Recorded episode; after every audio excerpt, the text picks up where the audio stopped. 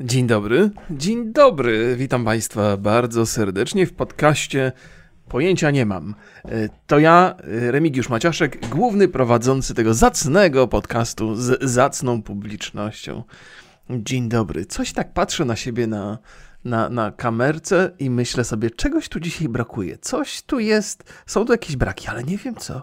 Coś wzbudza mój niepokój, ale nie jestem do końca pewny co, więc na razie pozostanę z tym niepokojem niewyjaśnionym, a może z czasem y, przyjdzie mi do głowy o co chodzi, a może się okaże, że to nic, że to jest taki nieuzasadniony niepokój, który od czasu do czasu być może odczuwamy w życiu. Mamy jakieś wspomnienia, które nas gryzą i nie wiemy, co to za wspomnienia, ale jednego dnia nas gryzą bardziej niż innego. Mam takie sny czasami, e, te, te, które potwierdzają, że największy wpływ na moje życie i mój stan psychiczny wywarła szkoła i być może potem uczelnia. E, budzę się rano z przekonaniem, że nie wyrobię się z jakimś projektem, że dzisiaj muszę projekt oddać albo mam dzisiaj jakiś egzamin i wiem, że się nie nauczyłem i potrzebuję jakichś dwóch, trzech minut, żeby ogarnąć, że, że nie, że jestem bezpieczny w swoim własnym łóżku i jestem dorosły i nie muszę już się przed nikim spowiadać, e, jeżeli chodzi o moje e, edukacyjne osiągnięcia i to jest, to jest taki moment, że huh, jednak się przejmowałem bez potrzeby. No, ale czasami w życiu się pojawia jakiś taki niepokój e, w codzienności naszej. Teoretycznie niczym nie jest uzasadniony, ale chyba tylko teoretycznie.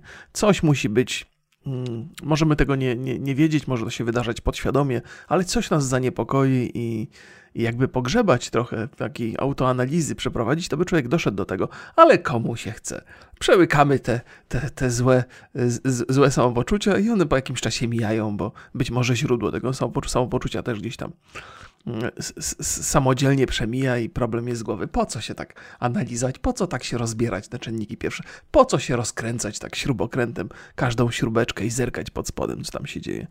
Ja opowiadałem o tym wielokrotnie. Miło jest wiedzieć, co czujemy w życiu i dlaczego, i co wzbudza nasze emocje, tak pozytywne, jak i negatywne bo, bo, warto wiedzieć, co nas kręci, ale może nie ma się aż co tak rozdrabniać strasznie. Czasami jest tak, że miewamy gorszy humor, czasami jest tak, że miewamy lepszy. Dla Państwa oczywiście na gorszy humor jest zawsze idealna, dobra rada, czyli podcast pojęcia nie mam.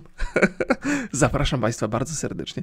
Jeżeli coś tam Wam yy, dolega, to powinienem Was trochę rozweselić.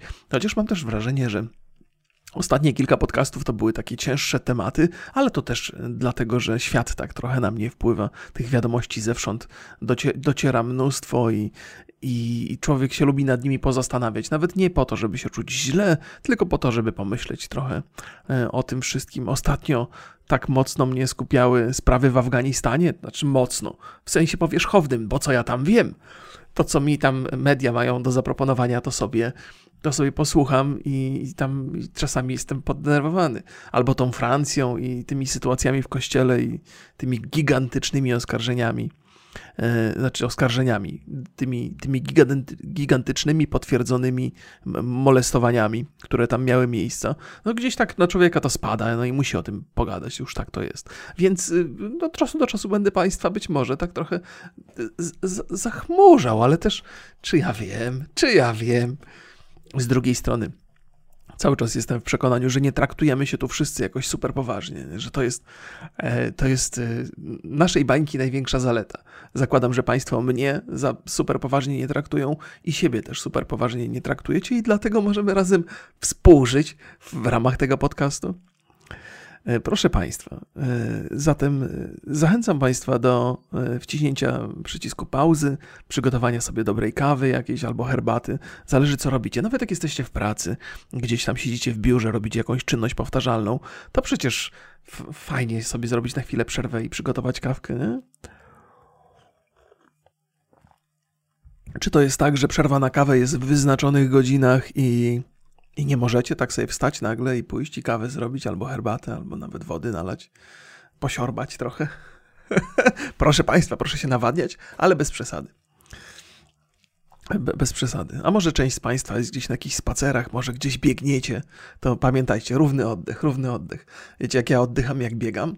Oczywiście pierwsze, pierwsze kroki są takie, gdzie człowiek próbuje znaleźć równowagę między krokiem a oddechem, a potem, potem y, jak już biegnę, to mam dwa wdechy, jeden wydech. A może jak to, jak to idzie? Zaraz czekać, bo to będzie strasznie, strasznie to będzie żenujące, ale spróbuję.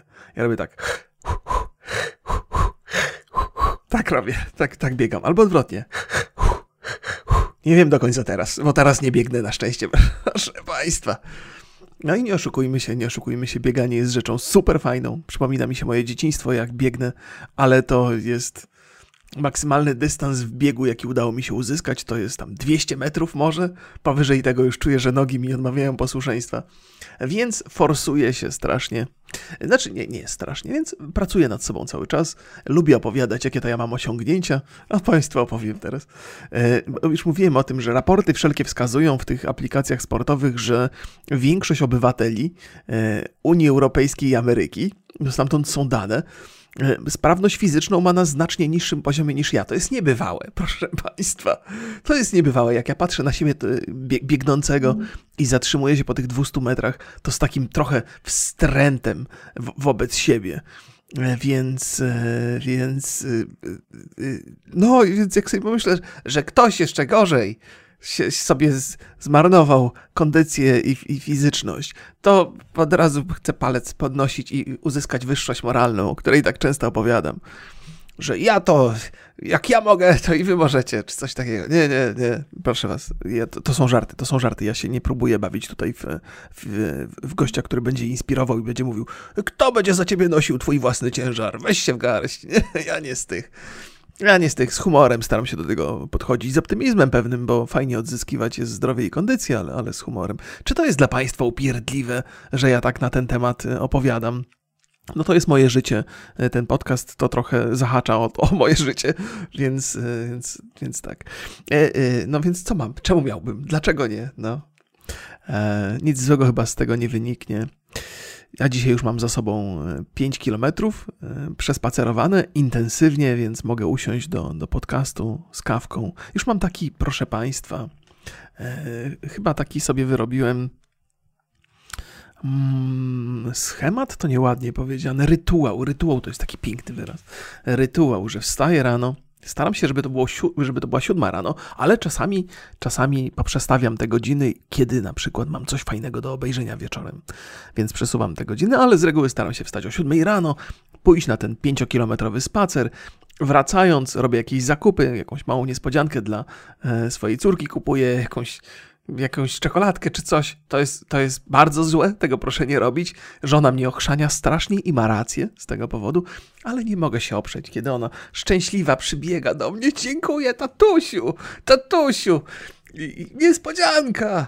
I ja mówię, o Boże, no nie mogę, nie mogę. Ja się, ja się nie nadaję na surowego ojca jeżeli chodzi przynajmniej o moją córkę. Myślę, że w kwestii mojego syna mogłem sobie pozwolić na większą surowość, bo to chłopak, chłopaka rozumiem. Rozumiem, co można powiedzieć mu surowo, żeby go przy okazji nie złamać. E, tak myślę, tak, ale nie wiadomo, czy, czy wiem tak naprawdę, czy znam tą granicę. Ale w przypadku córki, to ja nie wiem, to jest delikatna struktura bardzo. To jest, to jest jak, ja, jak ja podniosę głos i powiem, Ola, co robisz? To ona od razu już ustaw pod, podkówkę już ja mówię, o nie, co ja zrobiłem, co ja zrobiłem? Doprowadziłem dziecko do płaczu. A co robi? No wylała wodę gdzieś tam, bo się bawiła wodą zamiast ją pić. Nie? no to oczywiście, że ta, ta pierwsza reakcja na wylaną, przewróconą szklankę jest taka, co ty robisz? Ale nie taka, wie, wiecie, trochę podniesionym głosem. No i muszę uważać, no muszę uważać, więc ona tak z, z, z, sercem na dłoni, tam, tam moja córka I, i, i te komunikaty szczęśliwe wzbudzają jej ogromną radość, a te komunikaty nawet delikatnie krytyczne powodują e, taki smutek ogromny, widoczny, niezaprzeczalny.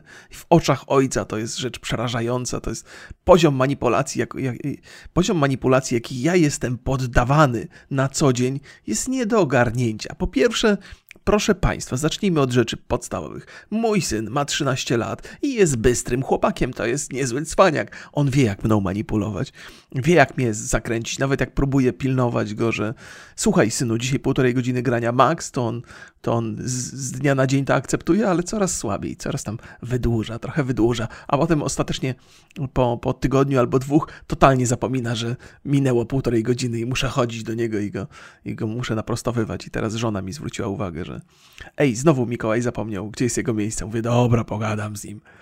I, i, no i on mnie tak, no tak, tak jakby zna mnie, że ja, że ja staram się dbać o tą, o, to, o te obowiązki jego, ale, ale wie już, jak mnie podejść. Albo ostatnio mieliśmy, mieliśmy taką dyskusję, wchodzę do niego do pokoju i mówię, synu, weź tu zrób porządek. Zrób to porządek, bo ja, ja mam wrażenie, że ja wchodzę do twojego pokoju i to ja jestem poddawany tutaj ogromnej presji, bo ja widzę ten bałagan, który masz i muszę wejść i powiedzieć ci, synu, posprzątaj. Wiem, że ciebie to denerwuje, jak ja ci mówię, synu, zrób coś tam. I ja nie chcę się znajdować w takiej roli, żeby, żeby za każdym razem ze strachem wchodzić do twojego pokoju, że będę musiał cię ochrzanić i jakoś naprostować. Ja, ja nie chcę tego. Ja nie chcę tego przeżywać. Ja mam wrażenie, że on tam trzyma bałagan po to, żebym ja tam nie wchodził do tego pokoju. Wszyscy mnie znają w tym domu po prostu jak zły szeląg.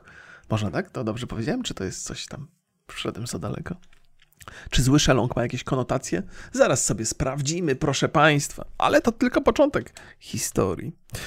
Moja żona oczywiście zna mnie od, od, od wielu. Znać jak zły szeląg. Znać jak zły szeląg.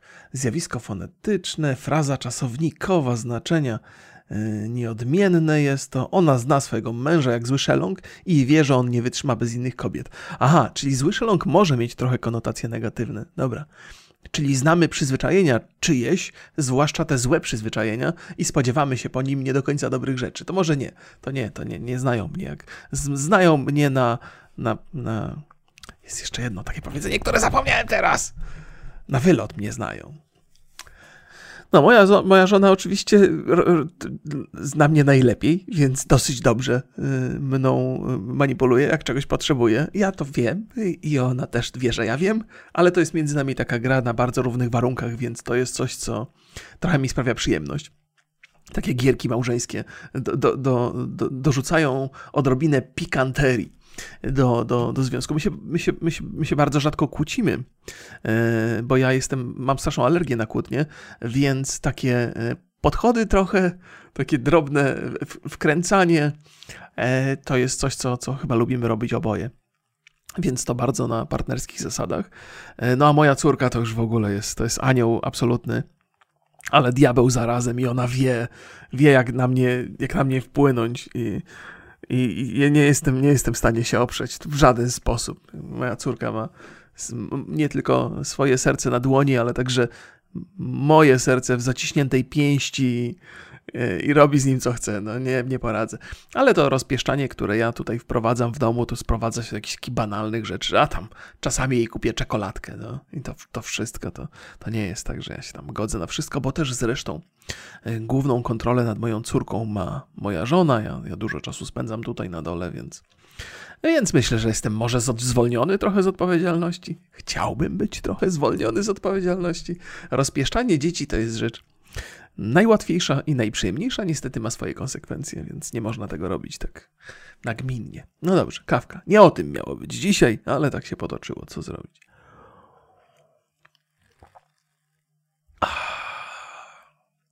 Proszę Państwa, jak, jako że z reguły jestem. Mm, opowiadałem o tym rytuale. Ja nie wiem, czy ja ten, tą historię o rytuale doprowadziłem do końca. Nie, nie, nie doprowadziłem, więc, więc ją przeprowadzę Państwa przez ten mój rytuał. Wstaję rano, wychodzę na 5-kilometrowy spacer, mm, kupuję przy okazji jakieś rzeczy do domu, czy jakieś pieczywo, jakaś wędlina, jeżeli jest potrzebna warzywa, na obiad mięso jakieś, jeżeli robimy coś poważniejszego w domu. Mm, I przy okazji kupuję tę wspomnianą niespodziankę mojej córce. Wracam, zjadam śniadanie, e, biorę prysznic, Następnie siadam do podcastu z kawką. I to tak właściwie odbywa się co drugi dzień. E, te, te, podcasty teraz robię. Jeżeli coś wypada mi poważniejszego, do podcastów nie robię. Jeżeli nie mam odpowiedniej weny, to podcastów nie robię. Natomiast wszystko pozostałe powtarzam dosyć regularnie poza tym podcastem właśnie. Dzień w dzień, dzień w dzień. Tylko we wrześniu zdarzyły mi się dwa, jedynie dwa dni, kiedy odpuściłem sobie e, bo wyjścia nie miałem. Raz to miałem tą grypę żołądkową, to nie byłem w stanie chodzić.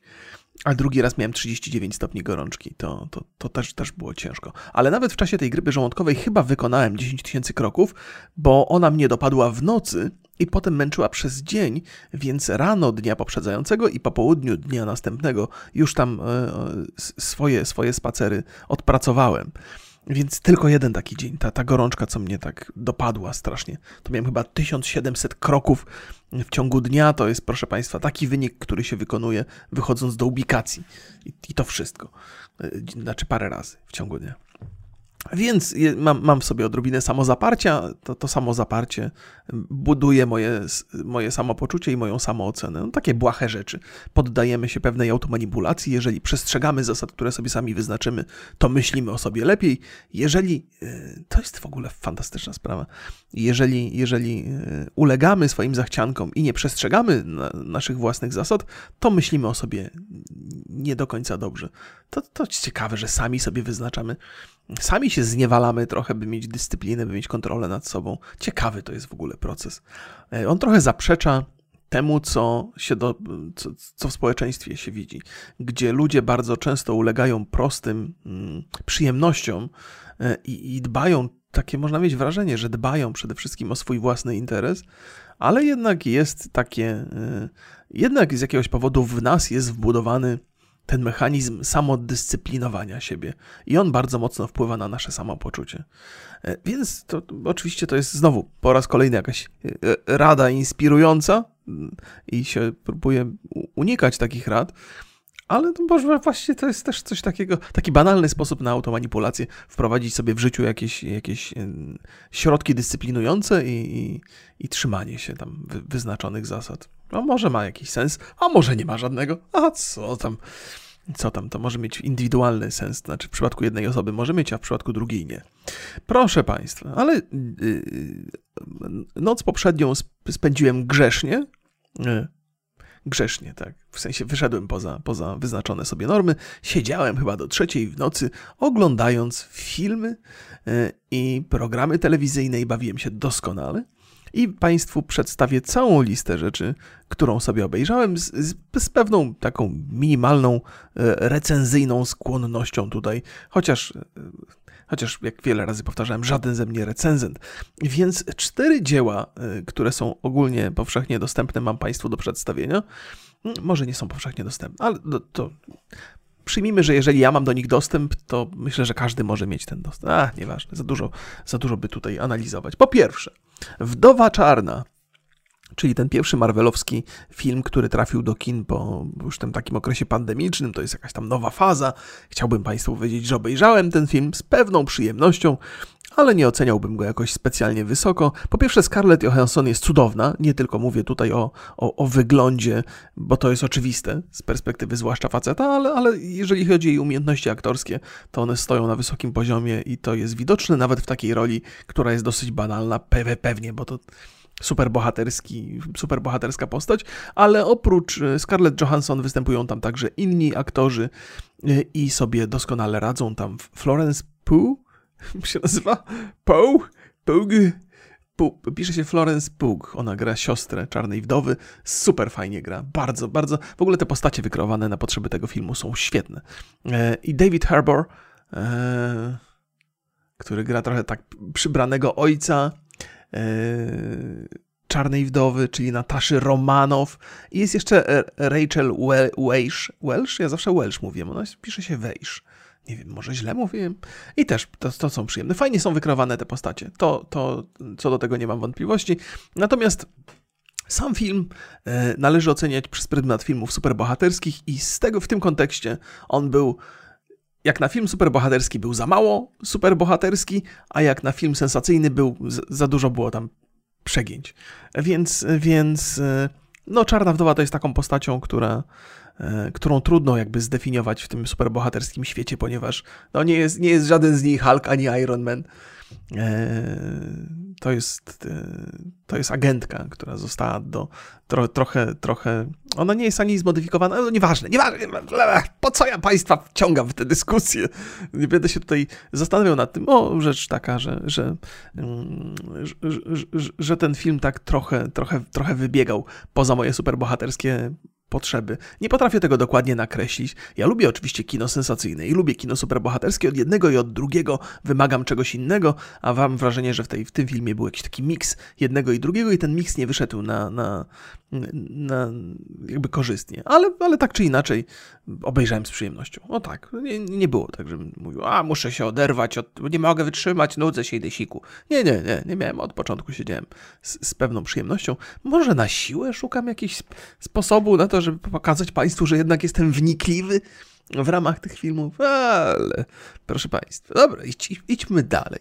Idźmy dalej w tej, w tej filmowej dyskusji. Gwarantuję Państwu, że, że tematy będą z, z, z, z publikacji, właściwie z, z, z programu na program będą e, głębsze. Więc Jeden gniewny człowiek w oryginalnym tytule Wrath of the Man.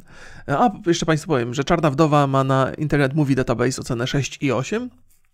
Natomiast ten jeden gniewny człowiek ma ocenę 7.2. Uważam, że jest to lepszy film, bardzo przyjemne kino, sensacyjne, z fajną rolą e, e, Jasona Stathama, Stathama, Stathama, Jezus, jak ja to będę wymawiał? Niedługo się w Borysa zamienię. Borys też ma duży problem z wymawianiem nazwisk aktorów, e, co mi się wcześniej nie zdarzało. Ja zapominam często nazwiska aktorów, ale z wymową to nie miałem problemów. Ale nieważne. Guy Ritchie e, wyreżyserował ten film. To jest chyba kolejna jego produkcja po Gentlemanie. Ja lubię Guy Ritchiego. On miał, miał gdzieś tam w swojej karierze e, może jakieś delikatne wpadki, ale, ale ostatnio z, z dużą przyjemnością oglądam. Jason Statham gra takiego twardziela, takiego to, totalnie, totalnie psychopatycznego wręcz twardziela, bez cienia emocji na twarzy.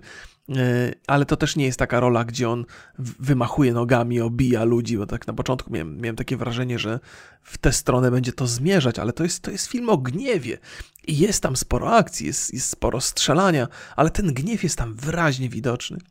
E, więc też z ogromną przyjemnością obejrzałem ten film, chociaż miał jedyna z, z, męcząca rzecz, która tam się wydarzała, to to, że mm, ten, ten konkretny film przedstawia pewne wydarzenie z różnych perspektyw, więc to wydarzenie podziwiamy trzy bądź cztery razy i, i w pewnym momencie mam wrażenie takiego, takiej powtarzalności gdzieś tam, ale, ale i tak struktura jest ciekawa, bo film jest nieliniowy, przeskakuje między ścieżkami czasu, tłumacząc różne wydarzenia.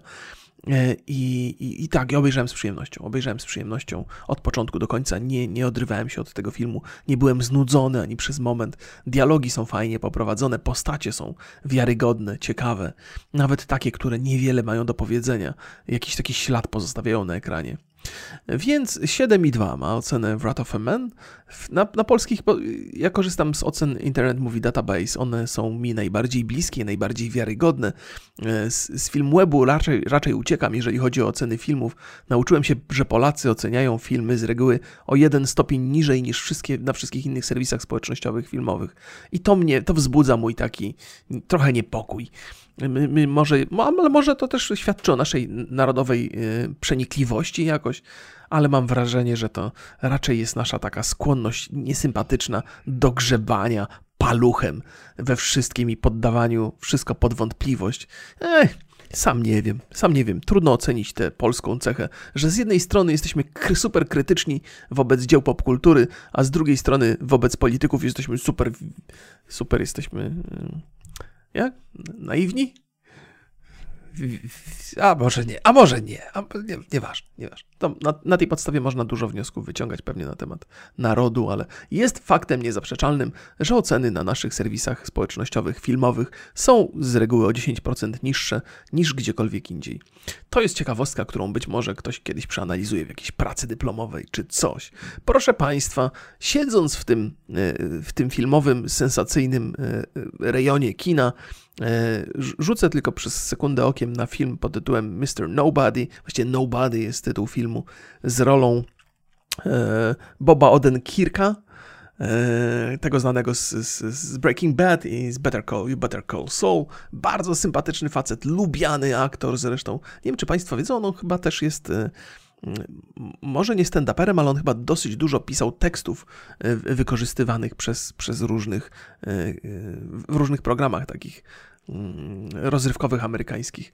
Więc on, on z komedią ma wiele wspólnego, ale wystąpił w filmie sensacyjnym. I jest to film oceniany jeszcze wyżej niż niż e, Jeden Gniewny Człowiek, ale tego Nobody nie oglądałem. W najbliższym czasie powinien się pojawić na, na VOD, e, więc sobie obejrzę, ale to w najbliższym czasie, chyba pod koniec tego, albo 14 października, albo coś. Więc z pewną ciekawością oczekuję na ten film i mam wrażenie, że to przedstawiłem Państwu na razie listę trzech fajnych, całkiem przyjemnych filmów do obejrzenia, co nie jest takie oczywiste. Jasne, dużo rzeczy trafia do kin, e, ale może też mój gust się. Jakoś ja mam takie e, przekonanie i, i w ogóle bez żadnego skrępowania twierdzę, że mój gust jest niezwykle banalny, jeżeli chodzi o kino. Ja nie mam wysokich wymagań. E, wysokie wymagania stawiam życiu, żeby życie dostarczało nam fajnych refleksji i ciekawych motywacji do, do, do, do rozmyślań. Natomiast kino traktuję jako czystą, nieskomplikowaną rozrywkę, która ma mi zaprezentować doznania, jakich w życiu na co dzień nie mam szansy doświadczyć. No wiecie tam.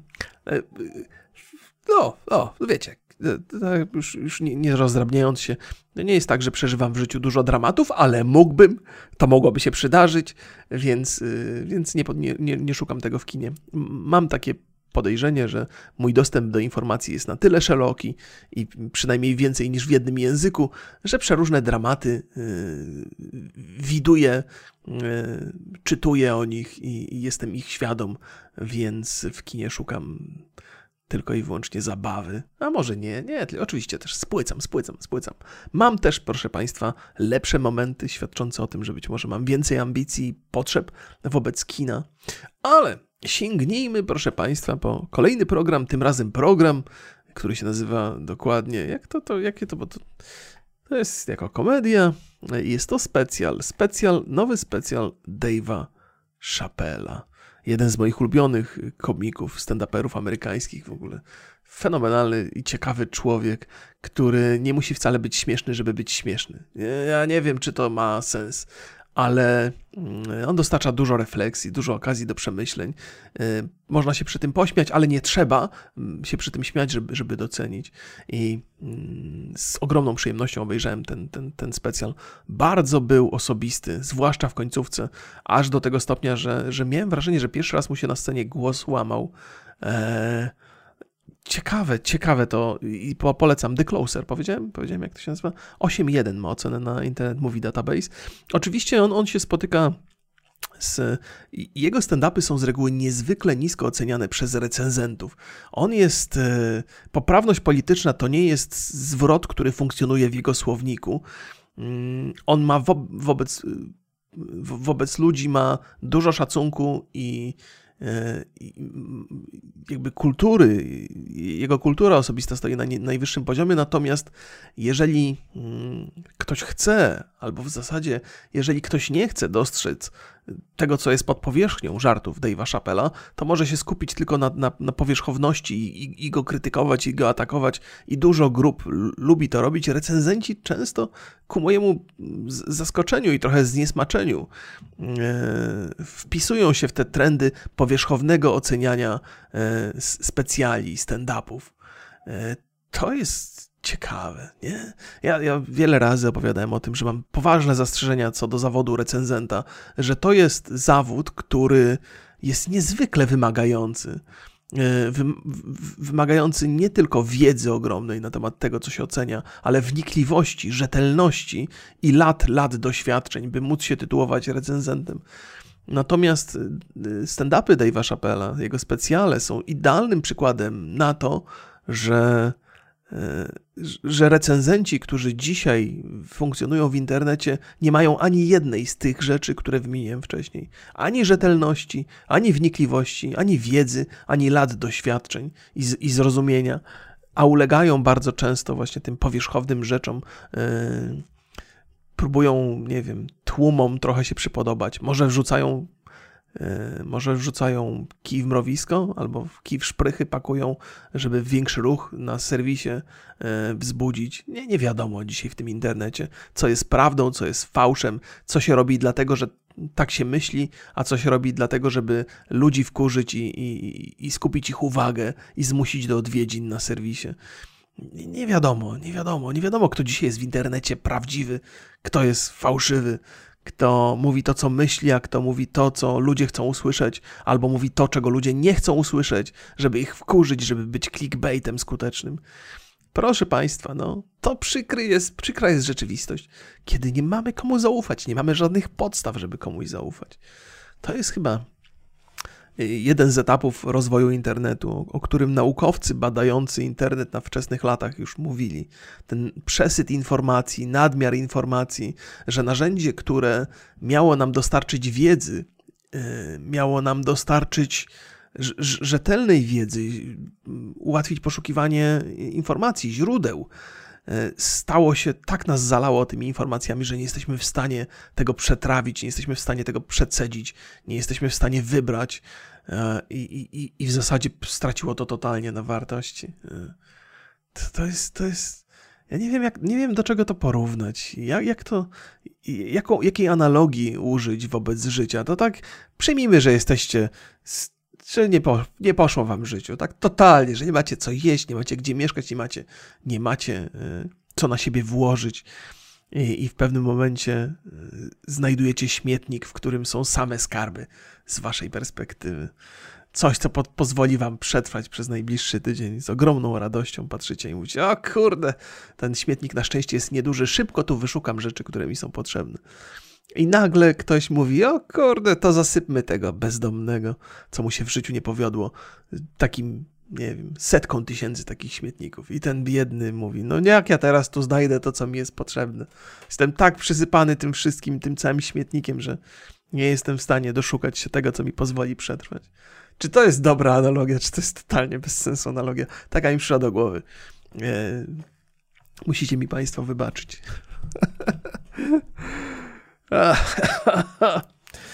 O, dobrze, no dobrze, opowiedziałem Państwu. Opowiedziałem Państwu o rzeczach, które być może yy, zapewnią Wam trochę rozrywki. Yy, bo to jest, proszę Państwa, oprócz tego, że przygotowałem Państwu podcast, dzisiaj już jesteśmy ze sobą tutaj 30 minut, no to zaoferowałem Państwu też, ja wiem, z 6-7 godzin innej rozrywki, więc proszę, proszę, proszę zobaczyć, że to jest taki niby godzinny podcast, czasami krótszy, który, który dostarcza jednak 7 godzin rozrywki. Jak to ja, jak to potrafię czasami pomnożyć ten czas, nie? Czy nie? Proszę Państwa, z rzeczy, z rzeczy, no może, może, może trochę sięgniemy po wiadomości ze świata, bo też są ciekawe, ale zanim Państwu o tym opowiem, miałem dzisiaj dyskusję z żoną. Z jakiegoś powodu, nie wiem do końca jakiego, wróciła na, na, na serwisy internetowe sprawa sprzed lat, sprawa haniebnego morderstwa, y, które zostało dokonane przez nauczycielkę na uczniu. W Polsce się to wydarzyło. Nauczycielka została skazana na 25 lat więzienia, a tej zbrodni, motywacją tej zbrodni była, był związek, jej związek z ojcem tego, tego chłopaka by opowiedzieć historię tak e, może bardziej od początku, może bardziej od właściwej strony. Była sobie kobieta, która, e, która była w związku z mężczyzną, a ten mężczyzna miał też żonę i trójkę dzieci, dwie dorosłe córki i małego synka. No i ten mężczyzna obiecywał, że zostawi swoją żonę, zostawi tą rodzinę, tylko musi trochę poczekać, bo przecież ten chłopak, ten mały, ten dzieciak, że on musi dojrzeć, żeby móc mu to wytłumaczyć, żeby zrozumieć, żeby nie zrobić bigosu. Tfu, co ja gadam? Żeby nie narobić zamieszania w jego życiu. Bigos to jest złe słowo, chociaż może oznaczać dokładnie to samo. Zamieszania w życiu. Więc ta kochanka musi cierpliwie czekać na tego mężczyznę wymarzonego, który no, potrzebuje trochę lat, żeby dziecka nie skrzywdzić. No i ten cały związek faktycznie y, przez lata się, się utrzymuje. Ta kobieta y, wodzona tymi, tymi obietnicami wiernie czeka na tego mężczyznę, a w pewnym momencie ten mężczyzna mówi: Wiesz co, to chyba nie ma sensu, Ch chyba się rozmyśliłem, chyba musimy się rozstać. No i oczywiście zaczyna się historia jak z, z tego filmu z Michaelem Douglasem i z Glenn Close, zatytułowanego. Jak to się nazywało? Ja spiszę w internecie. A jeszcze jak zaczynałem opowiadać tę historię, to miałem to w pamięci. Och, Boże, Boże! Boże, Boże. Fatalne zauroczenie, proszę Państwa. fatalne zauroczenie zaczyna się. No i ta kobieta, będąc nauczycielką, zabija w ramach zemsty dzieciaka E, syna tego faceta, zupełnie niewinnego temu wszystkiemu. No i mieliśmy z żoną taką dyskusję. Ja mówię, no kurde, no totalnie historia jak z fatalnego zauroczenia. Więc pierwsza nasza dyskusja była taka. Moja żona powiedziała, no zobacz, to, co, co miłość potrafi z ludźmi zrobić, że ktoś normalny zupełnie dochodzi do takiego, do takiej, do, do, prowadzi do takiej zbrodni, e, z, zabija niewinne dziecko, nie? Pod wpływem miłości.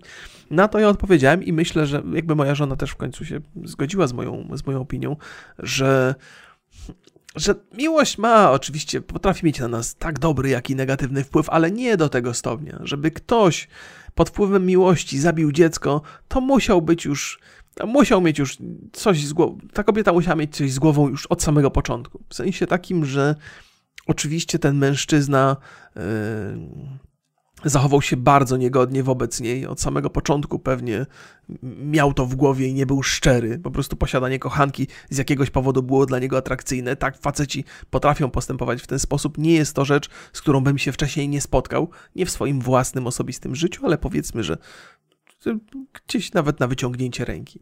Nie, że u sąsiadów czy coś, na wyciągnięcie ręki w mojej młodości. Faceci tak się, zdarza się, że faceci tak postępują, ale to w relacjach damsko-męskich i mężczyźni i kobiety potrafią robić rzeczy haniebne, więc przyjmijmy, że to w zasadzie nie jest y, ta opowieść y, po to, by oceniać kogokolwiek w, tej, w tym. Ale że ostatecznie, niezależnie od tego, jak bardzo się niegodnie zachowujemy, to morderstwo, tego typu morderstwo zwłaszcza, wymaga osoby o bardzo specyficznej psychice. I nie sądzę, by miłość była w stanie namieszać komuś w głowie, kto namieszane wcześniej w głowie nie miał. Do pewnego stopnia przynajmniej. Więc to, to nie miłość, to, to nie miłość. Ona oczywiście stała się tutaj zarzewiem tego wszystkiego, ale babka musiała mieć narąbane w głowie już znacznie, znacznie wcześniej.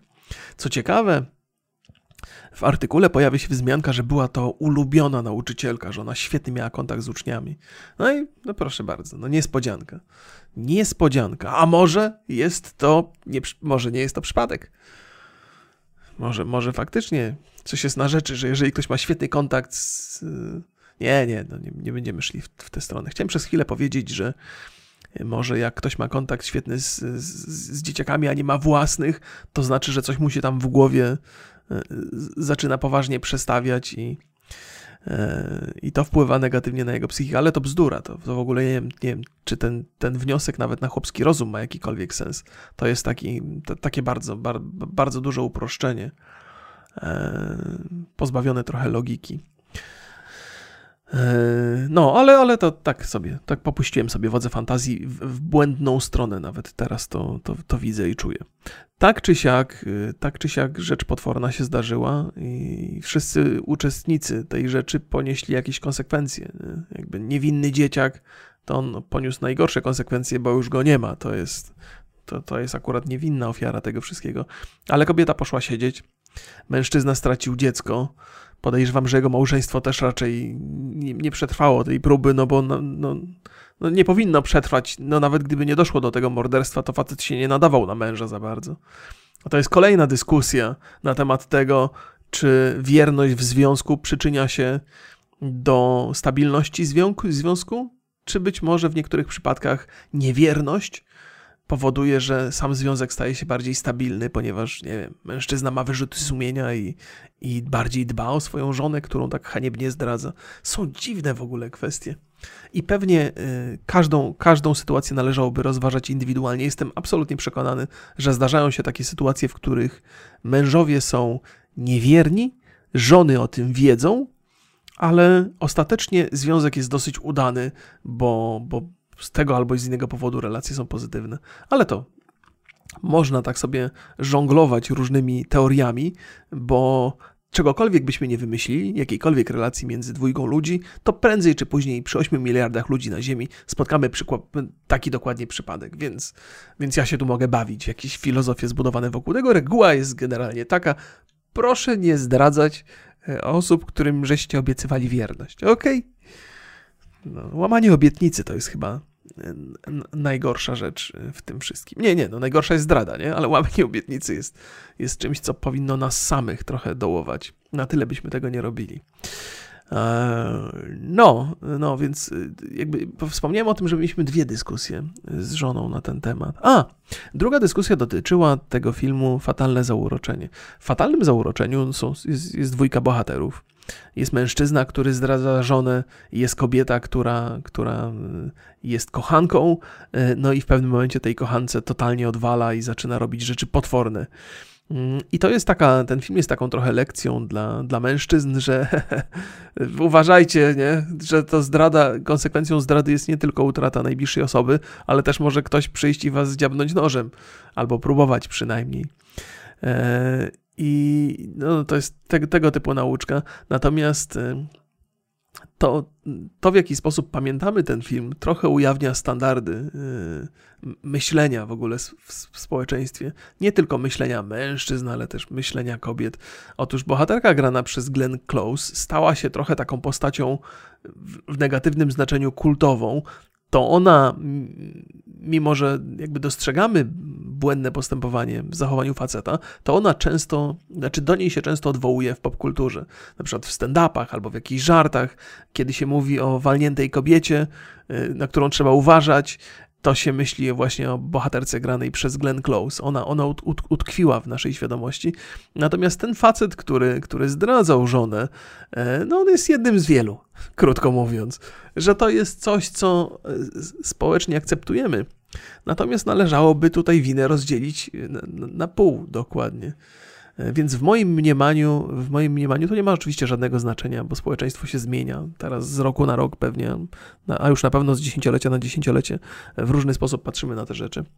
Ale, ale tu wina jest akurat w tym konkretnym przypadku tego, tego e, zauroczenia. Znowu zapomniałem tytułu. Jak to jest? Niebezpieczne zauroczenie? Total, ja jestem jakiś, kurde, naprawdę, nieby... Fatalne zauroczenie, fatalne. E, fatalne zauro, zauro. Wpisuję to sobie, bo jestem ciekaw oryginalnego tytułu.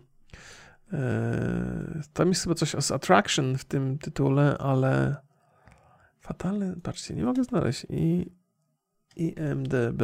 Swoją drogą to jest, to jest film, który się chyba broni do dzisiaj, jego można obejrzeć. Fatal Attraction. Fatal Attraction. To nawet dosyć dosłownie to przetłumaczyli na fatalne zauroczenie. Nie? To w polskich tłumaczeniach się nieczęsto zdarza. Ja w ogóle, ta, ta rola, którą tutaj Glenn Close zagrała, to ona zdefiniowała mi ją jako aktorkę już do tego stopnia, że ilekroć ją widzę w jakimkolwiek filmie, to nie mogę na nią patrzeć. W sensie ona mi się tak bardzo kojarzy z tą, z tą zwariowaną kobietą, która. Mm, dobrze pamiętam, ugotowała ziomkowi psa i mu, ją, mu go podała chyba, czy coś. Już, już nie pamiętam szczegółów, to e, mam nadzieję, że się tutaj nie mylę. Tak czy inaczej, e, no, nie, no tak jak patrzę na nią, to, to widzę. widzę. Tak, tak samo zresztą są dwie takie role. Raz, że, że Glenn Close w tym fatalnym zauroczeniu. Dwa, że o Jezu, na pewno jakbyście mieli, jakbyście byli zapytani, kobiece role, które które wywarły na was takie wrażenie, że nie potraficie tej aktorki w jakikolwiek inny sposób przedstawić i są to role bardzo negatywne. Eee, Okej, okay. totalnie zapomniałem tytułu. To jest, to jest niesamowite, jak blisko, blisko, tuż mam, tuż mam na, na, na końcu języka mam to wszystko, ale muszę Państwu opisać tę historię. Może w, opis, w trakcie opisywania. To jest na podstawie Stephena Kinga e, powieści. Eee, pisarz. To jest strasznie znane dzieło, w ogóle żenujące, że ja opisuję, opowiadam tak o tym. Pisarz e, ma wypadek e, gdzieś w jakimś takim rejonie Ameryki, totalnie zaśnieżonym, że on gdzieś pod tym śniegiem grzęźnie, łamie nogi i go znajduje jakaś kobieta. I ta kobieta się okazuje być ogromną fanką e, jego prozy, ale przy okazji też jest fanką skrzywdzoną, bowiem E, książki się skończyły zbyt wcześnie w jej mniemaniu, ten cały cykl, a bohaterka główna nie powinna skończyć w taki sposób, jaki skończyła. I zmusza tego pisarza metodami okropnymi, siłowymi, okrutnymi niezwykle do e, napisania kontynuacji tej książki. E, I, I, nie przypomniałem sobie tego tytułu. Boże, jakie to jest straszne. tak wiedzieć i nie wiedzieć. Ale proszę Państwa, Państwo wiedzą pewnie, każdy, kto tego słucha. To jest też tak, że jak ja bym słyszał, czasami mam tak, że odpalę swój podcast i kiedy nie potrafię znaleźć jakiegoś tytułu, to potem jak słucham, to mi od razu przychodzi do głowy. Od razu mi przychodzi do głowy. No dobrze, proszę Państwa, nie szkodzi, nie szkodzi. No macie takie dodatkowe, do, dodatkową e, wiem, motywację, żeby tego być może poszukać.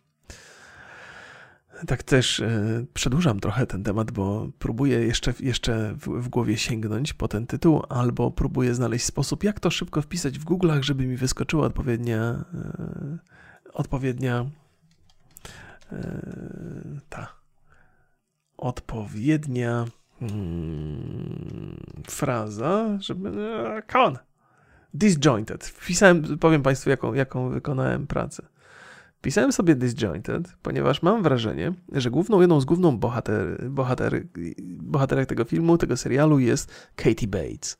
Katie Bates grała w tym filmie, e, o którym mówiłem, grała rolę kobiety, która zachowała się w sposób niezwykle okrutny i jest to najpopularniejsza chyba rola w jej, w jej E, aktorskiej karierze, mimo tego, że zagrała w wielu filmach i jest świetną aktorką.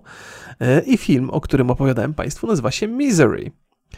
E, jest to film z 1990 roku. Jest to film niezwykle okrutny, ale jest to doskonały przykład, jak czasami role potrafią być wyraźne i przy okazji w okrutny sposób wiarygodne, by zapisać się w świadomości widza w ten sposób na trwałe. Misery w reżyserii Roba Reinera na podstawie Stephena Kinga, czyli dobrze pamiętałem akurat to. Ha! Okrutny film, okrutny film. Też film o tym, jak kobieta znęca się nad mężczyzną, co, e, co jest także na dodatkowym poziomie e, czymś e, zatrważającym totalnie. Przywykliśmy do tego, że mężczyźni są okrutni i potrafią robić rzeczy okropne, i to jest coś, co jest częścią naszego DNA. I nie mówię o tym, że to okrucieństwo męskie jest częścią naszego DNA, ale akceptacja dla tego okrucieństwa jest częścią naszego DNA. Nie tyle akceptacja, bo akceptacja łączy się ze zgodą, nie, nie godzimy się na to, ale w naszej świadomości no, jest jak jest, tak na to patrzymy. Więc kobieta, która się znęca nad facetem do tego stopnia, jest czymś totalnie przerażającym. Bo jeszcze w ogóle to chyba jest na kilku poziomach ciekawe. Kiedy znęca się nad nami ktoś silniejszy, to łatwiej jest to zaakceptować, bo co mamy za wyjście. Ale kiedy znęca się nad nami ktoś słabszy, fizycznie przynajmniej, to to jest chyba bolesne dużo bardziej. O Jezu, nie, nie, to, to czy ja państwa, ja, czy ja chciałem dzisiaj państwa rozbawić? Czy, czy mi się to udało? Może tak, może nie. Ale trzeba próbować. Proszę Państwa, trzeba próbować, trzeba szkolić e, się, nawet e, kiedy opowiada się rzeczy smutne, e, trudne, to trzeba szukać sposobu na to, żeby nie było tak strasznie. Mam dwie historie jeszcze dla Państwa. Pierwsza historia trochę sięga po Afganistan, druga historia sięga po, po Amerykę. E, obie są do pewnego stopnia przebadane, przeze mnie, więc, y, więc być może mają sens.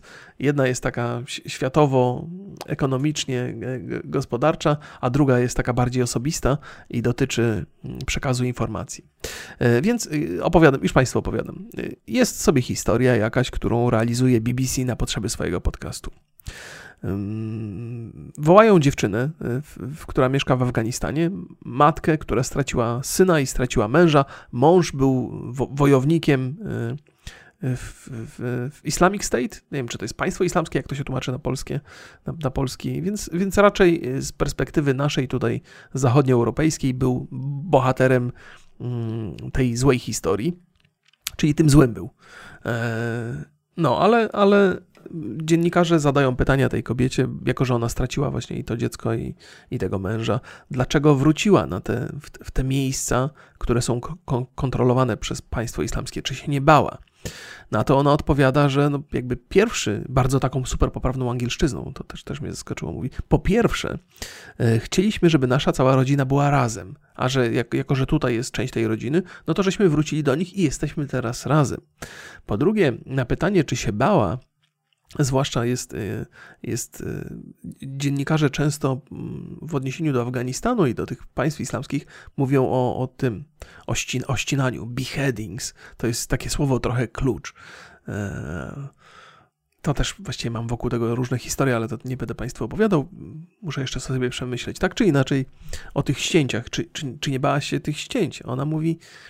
Yy, i, I mówi, i mama ta kobieta mówi, ja przez całe swoje życie nie widziałam ani jednego ścięcia. I to jest ten moment, w którym dziennikarze przerywają jej wypowiedź i zaczynają kontynuować jakby e, po przecinku. To jest tak, bo nie robią kropki na końcu tego zdania, tylko robią przecinek. Więc nie, nie ścinałam, nie, nie widziałam w życiu żadnych ścięć, przecinek i dziennikarz kończy, ale straciła w swoim życiu e, bardzo dużo, nie? między innymi syna. I to jest, to jest niezwykle ciekawa narracja, bo w, w, tonie tej kobiety było wyraźnie słychać, że ona mówi: O czym ty w ogóle gadasz do mnie? Jakie ścięcia? Ja żadnych ścięć tu nie widzę. Na to, ale dziennikarz wykorzystał to, to, to zdanie, by dopisać swoją formułkę tam na końcu. I teraz tak. Żebyśmy, żebyśmy postawili sprawo, sprawę jasno. Ja nie mam żadnej e, jakiejś przesadnej sympatii do ludzi, którzy się tam zabijają e, w Afganistanie rozumiem, że są organizacje terrorystyczne, które chciałyby spalić cały świat. Może mają jakieś uzasadnienie moralne, może w, ich mniemaniu. Może, może jest w tym jakaś, nie wiem, boska misja, to też w ich mniemaniu. To jest, to jest jakby niezależne. Natomiast. Jezu, przepraszam, myślałem, że już mi ten kaszel, kaszel przeszedł. Yy, Okej, okay, to może takie ostrzeżenie od organizmu, żeby uważać, żeby nie powiedzieć czegoś za, za wiele. Chodzi mi o to, że czasami dziennikarz, oferując słuchaczom pewną tezę, nie jest w stanie zgromadzić odpowiedniej ilości y, przykładów czy doniesień autentycznych uczestników y, danych wydarzeń. Więc zaczyna sięgać po tego typu manipulacje, że dopowiada zdania za, za osobę, która, czyli jakby tworzy się, stawia się człowieka, który tam żyje i który przeżył pewne tragedie e, on, on staje się takim filarem tej opowieści, bo on jest wiarygodny, natomiast dopowiada się słowa za niego. E, I to jest praktyka, która jest często wykorzystywana w różnych sytuacjach, i uważam, że nawet jeżeli wszystko to, co dziennikarz ma do powiedzenia, jest prawdą, potwierdzoną, może nie na potrzeby tej informacji, ale jest potwierdzoną i znaną prawdą, niezaprzeczalną, na przykład o tych ścięciach, to i tak wykorzystywanie tej metody podważa jakość tej informacji. To totalnie. Więc ci, którzy zwracają mi uwagę, że BBC potrafi trochę manipulować informacją, pewnie, pewnie mają rację. Ja, ja też dostrzegam tego typu rzeczy. Natomiast wydaje mi się, że nawet jeżeli mamy do przekazania informacje i nasze przesłanki są szlachetne, że chcemy uzyskać, chcemy zmienić ten świat, który w naszym mniemaniu jest zły i szukamy sposobu, by to zrobić, to nie możemy sięgać po takie manipulacje, bo one podważają jakby wszystko, co chcemy zrobić. Nie, nie ma czegoś takiego jak, to chyba w ogóle z Wiedźmina jest, mniejsze zło, bo manipulacja tego typu jest, jest kłamstwem, jest zakłamywaniem rzeczywistości. Dziennikarz musi wykonać więcej pracy, żeby doszukać, żeby znaleźć takie źródła informacji, które są nadal wiarygodne, ale potwierdzają trochę jego tezę, a nie takie, które zaprzeczają jego tezie, ale tutaj sobie pomieszamy materiałem, żeby, żeby przekaz był jasny, taki jaki chcemy.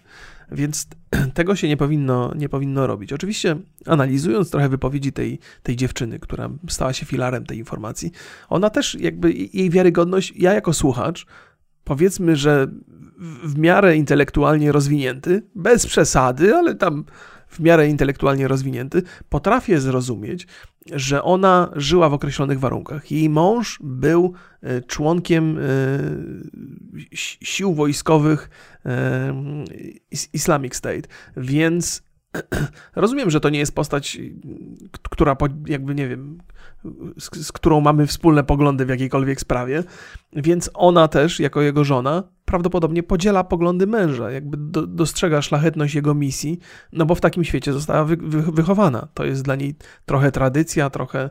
Więc, więc wiadomo, że jej To, że ktoś jest uczestnikiem jakichś wydarzeń, wcale nie znaczy, że jest wiarygodny opowiadając o tych wydarzeniach.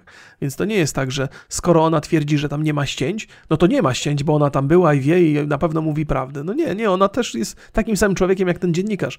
Też przekazuje te informacje, które z perspektywy jej światopoglądu są sensowne, są, są dla niej wiarygodne. Więc to też nie, nie musi być wiarygodna. Ale to, do czego zmierzam, to to, że informacje, które są nam przekazywane, no jakby dziennikarze muszą bardzo dbać o to, żeby, żeby tego typu numerów nie robić, bo to, bo to nawet jeżeli mówią prawdę, ale wykorzystują różne triki w przekazywaniu tej prawdy, żeby nas bardziej w tą prawdę zaangażować, to jest coś, co nie powinno mieć miejsca. To już jest wychodzenie, wyjście poza, poza pewną granicę. Ale z drugiej strony, jeżeli mamy, jeżeli coś okropnego się, okropnego się dzieje na świecie i wiemy, że się dzieje coś okropnego e, i chcemy to pokazać, ale nie możemy znaleźć dowodów, to czasami człowiek ulega temu, temu mówi, dobra, nakłamie tutaj trochę, ale w szlachetnych, ze szlachetnymi intencjami. Ale to nie, nie zadziała, nie zadziała w ten sposób, bo ktoś kiedyś prześwietli taką informację, znajdzie fałszywe tam e, opowieści i, i podważy całość, całą tezę. Tak jest na przykład, zdarzają się takie sytuacje z, z, z, z, wieloma znaczącymi i trochę kontrowersyjnymi rzeczami w naszej rzeczywistości. Na przykład w kwestii e, klimatu, zmian klimatycznych. Jakby naukowcy jasno twierdzą, i ja nie będę tutaj podejmował dyskusji w jakikolwiek stopniu, że, że zmiany klimatyczne następują. Dzisiaj chyba już ich nikt nie podważa, bo mamy mnóstwo dowodów na całym świecie. E, jakieś takie sy sytuacje pogodowe bardzo, bardzo krytyczne, niespotykane, gdzieś tam najwyższe temperatury od setek lat. Od setek nie, a tam setki lat to brzmi. Nikt nie mierzył 700 lat temu temperatury, nie? Ale najwyższe temperatury od czasu, kiedy zaczęto, zaczęto je spisywać i, i, i, i mierzyć.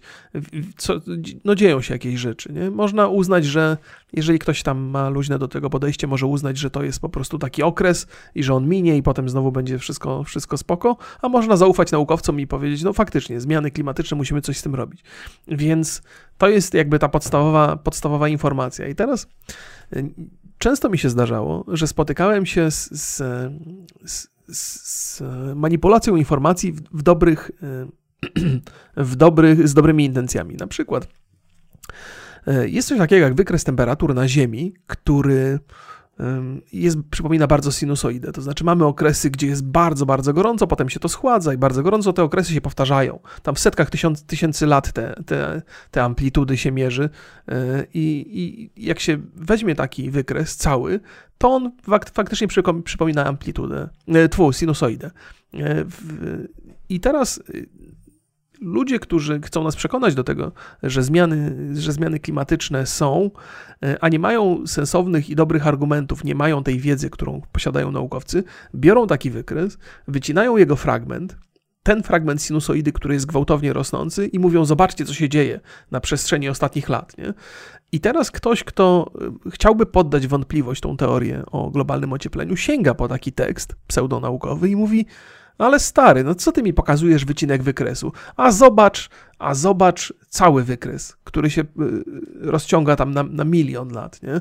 Zobacz, że te okresy się powtarzają, że wyglądają tak samo. I takim prostym, banalnym zabiegiem podważa całą jakość całego artykułu na ten temat i cały artykuł może być świetnie, mądrze przemyślany, dobrze, dobrze, dobrze przedstawiony, ale ten jeden argument, który dało się podważyć, przekreślił całą robotę, jaką dziennikarz wykonał tam rzetelną wcześniej. I takie rzeczy się zdarzają, nawet jeżeli mamy szlachetne powody i chcemy, nie wiem, ratować świat, zmieniać go na plus, to nie możemy sięgać po, e, po złe sposoby, po haniebne sposoby przekazywania. Po, po, nie, nie, możemy manipulować e, czytelnikiem, ponieważ skutek jaki, skutek jaki jaki nam się uda uzyskać, będzie totalnie odwrotny do zamierzonego. Stracimy na wiarygodności i w ogóle cała teoria, którą chcieliśmy wspierać, straci na wiarygodności. I żeby wszystko było jasne, ja wiem, że Państwo dostrzegają niuanse wszelakie, a w tym przypadku nawet wręcz wprost mówiłem, ale powiem jeszcze na końcu, bo to różnie bywa. Jeżeli chodzi o globalne ocieplenie, no to ja mam tu pełne zaufanie do naukowców. Nie? Jeżeli mówią, że, że się rzeczy dzieją złe i ja widzę w dziennikarskich raportach, nie takich, które, które traktują o globalnym ociepleniu, ale które po prostu oceniają, nie wiem, sensacyjne informacje, że to o, gorąco pali się, to, to, no to trudno temu zaprzeczać. Nie? Trudno zaprzeczać temu, że coś się niedobrego dzieje z naszą, z naszą, z naszą yy, planetą. Znaczy, z planetą pewnie wszystko w porządku, to ludzie mają przesrane, o tak. To chyba George Carlin też mówił. Eee, no. No, więc, yy, więc być może rozgadałem się na temat, którego nie chciałem poruszać, ale to, co mnie, to, to co jest dla mnie super ciekawe i ważne, to to, żeby jeżeli już robimy coś, chcemy coś zrobić rzetelnie i przedstawić ludziom mm, ważną informację, to po pierwsze, nie możemy upraszczać tej informacji, nie możemy budować sensacji w tani sposób i nie możemy spłycać tego wszystkiego tylko po to, żeby każdy zrozumiał, bo to są, to są często takie zabiegi. Tworzymy artykuł, który jest dosyć złożony y, i mamy obawę, że że ktoś go może nie zrozumieć, ale chcemy, żeby go zrozumieli wszyscy, więc szukamy jakiejś takiej prostej metody, żeby każdy głupi zobaczył. Zobacz sobie na ten wykres, nie? No a potem ktoś bierze ten wykres i szlak trafia całą rzetelność artykułu. No, no to tak, proszę Państwa, wykład na temat dziennikarstwa, o którym, chociaż nie, ja akurat skończyłem uczelnię dziennikarską, więc teoretycznie powinienem mieć pojęcie o tym, ale nie mam. To wszystko jest, proszę Państwa, tylko i wyłącznie na chłopski rozum. W ogóle powiedzenie na chłopski rozum. Chłopski rozum to jest chyba, to ma negatywne konotacje, to znaczy e, coś tam wiesz, bo żeś, bo żeś, ale to nie ma nic wspólnego z rzeczywistością, nie? Jest, chociaż może ciekawe, musiałbym w ogóle spisać definicję. Często posługuję się tym hasłem. Myślę, że ono jest takie, że z jednej strony mam szansę y, powiedzieć coś rozsądnego, z drugiej strony, jeżeli powiem coś nierozsądnego, to też mam do tego prawo, bo to tylko na chłopski rozum. Ale wedle definicji wielkiego słownika języka polskiego, chłopski rozum to jest zdolność zdroworozsądkowego myślenia wynikająca z doświadczenia życiowego i intuicji, a nie z posiadanej wiedzy. A to ładne jest. To ładne jest, ale to też jest takie nobilitujące jednak. Ja myślę, że ma to negatywne konotacje i ma w postaci tego, że nie posiadamy, że, że nasze poglądy nie wynikają z wiedzy, ale chłopski rozum wcale nie oznacza, że nie posiadamy wiedzy. Możemy mieć chłopski rozum i wiedzę, więc to jedno, jedno, jedno drugiemu nie przeczy. Zdolność zdroworozsądkowego myślenia wynikająca z doświadczenia życiowego i intuicji. Ba! To ja myślałem, że ja sobie tutaj trochę podcinam skrzydła, a ja tymczasem stawiam się w świetle reflektorów i opowiadam o tym, że mam zdroworozsądkowo myślę i, i mam dużo doświadczeń yy, życiowych, intuicji. Ty, no proszę. No, może podświadomie wiedziałem, że tak naprawdę mówię o sobie dobrze, a nie źle. Czy Państwo mają jeszcze czas na jeszcze jedną historię? Już tu widzę, że się zbliżam do godziny. Jest, jest problem Ameryki. Ameryka od czasu wycofania wojsk z, z, z Afganistanu yy, chyba co było rzeczą karkołomną i przeprowadzoną fatalnie, ale nie wiadomo, czy można było to przeprowadzić lepiej. E, dzisiaj e, wchodzi na podwyższenie i pokazuje palcem e, na różne inne mocarstwa i mówi: Wy źle potem postępujecie i wy źle też postępujecie. I ostatnio Ameryka wskazała, Ameryka, tak bardzo mówię, no przyjmijmy to jako pewien konstrukt. Ameryka. Przez Amerykę rozumiem amerykańskich polityków, amerykańskiego prezydenta, może amerykańskich analityków, dziennikarzy. Więc Ameryka pokazała palcem i pogroziła Chińczykom i Rosji. Chińczykom pogroziła za niegodne praktyki gospodarcze, e, e, Rosjanom za niegodne e, praktyki w kwestii zarządzania energią i wymuszania na krajach albo, albo budowania takiej struktury, zwłaszcza ten e, gazociąg Nord Stream, który pozwoli Rosji e, przy użyciu energii szantażować różne kraje albo zastraszać. Mm, I jakby są to wskazania celne, amerykańskie, ale też dosyć oczywiste z naszej, z, z, naszej perspektywy. Dla obywatela tego kraju e, żadna z tych informacji nie jest niespodzianką. Po pierwsze, sięgnijmy sobie trochę po Chiny. Ilekroć opowiadam to na podcastach Roki Borys, e, które, którym towarzyszą komentarze, ilekroć e, zahaczamy o temat Chin, nazywamy Chin, Chiny państwem komunistycznym i wypowiadamy się negatywnie na ten temat, to przytrafiają się głosy, które bronią, bronią Chin bardzo, bardzo mocno, że to nie jest wcale państwo komunistyczne, że tam jest wolna gospodarka, że kraj się rozwija i że to w ogóle może być prędzej czy później kraina mlekiem i miodem płynąca. Pewnie jest w tym trochę racji, bo to może być taka kraina, ale rzeczy, które tam się dzieją, nie do końca są zgodne z moim sumieniem, a przy okazji nie do końca są zgodne z, e, z praktykami, jak to jest, ze sprawiedliwymi praktykami gospodarczymi czy z szansami? Otóż e, Chińczycy nie mają żadnych oporów przed maksymalnym wykorzystywaniem ludzi na, na, na, na przeróżnych etapach produkcyjnych. Nie? I oczywiście do tej pory świat to akceptował, bo czerpaliśmy wszyscy pełnymi garściami z tego, że Chińczycy produkują masowo rzeczy i te rzeczy tanie nie są, na przykład patrząc na produkty Apple, ale, ale są dostępne, jest ich dużo. Teraz zaczyna tych rzeczy ubywać. Chińczycy bardziej myślą o budowie własnych, własnego kraju niż zaspokajaniu e, potrzeb e, Ameryki, Europy Zachodniej.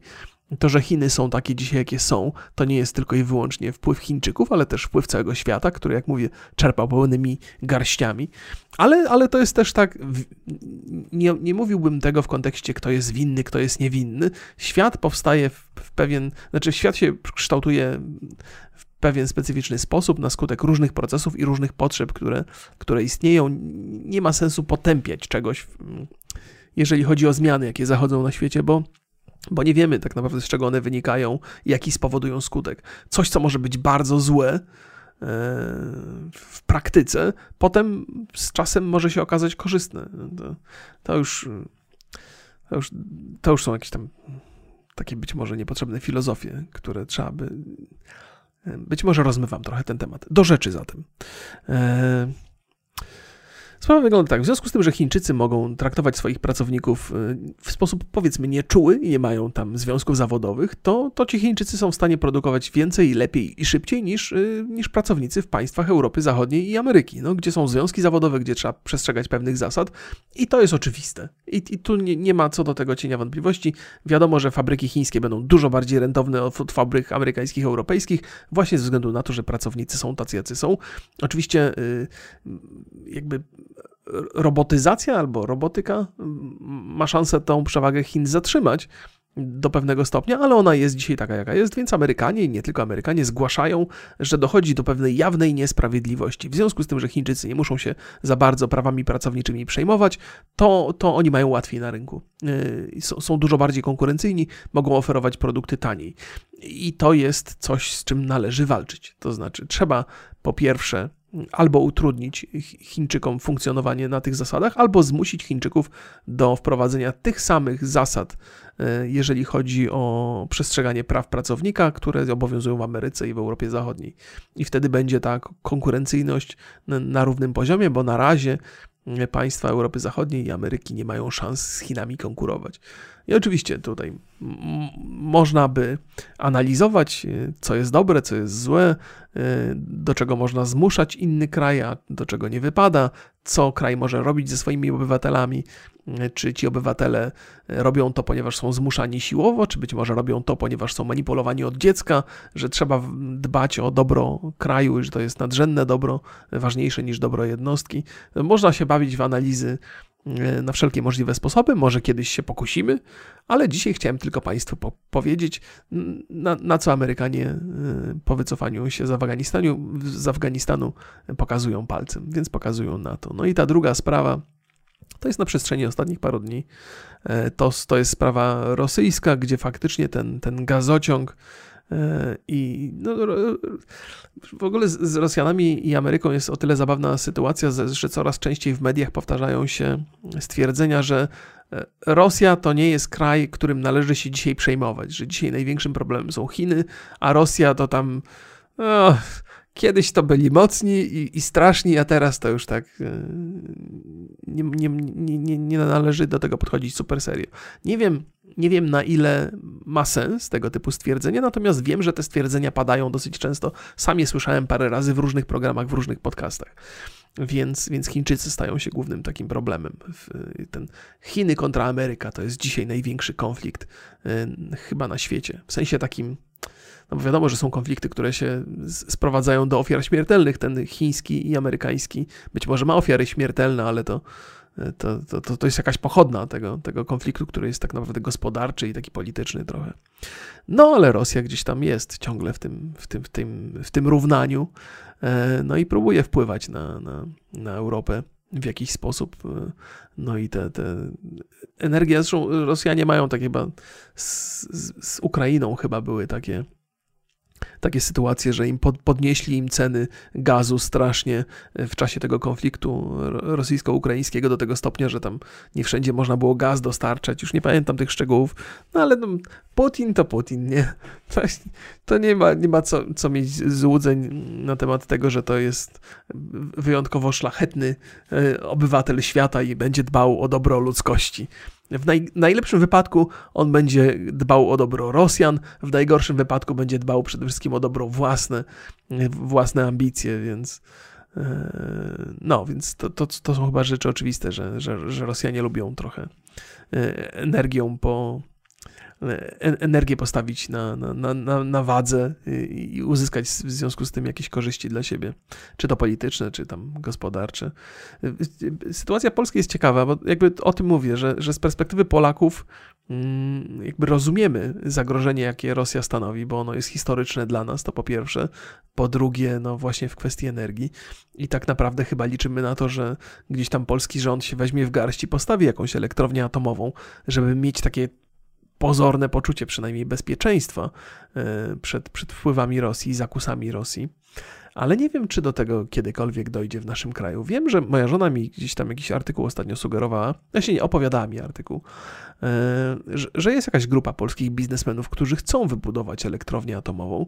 Ale powiem Państwu dzisiaj, że o ile pełen jestem nadziei, o tyle wydaje mi się to niemożliwe.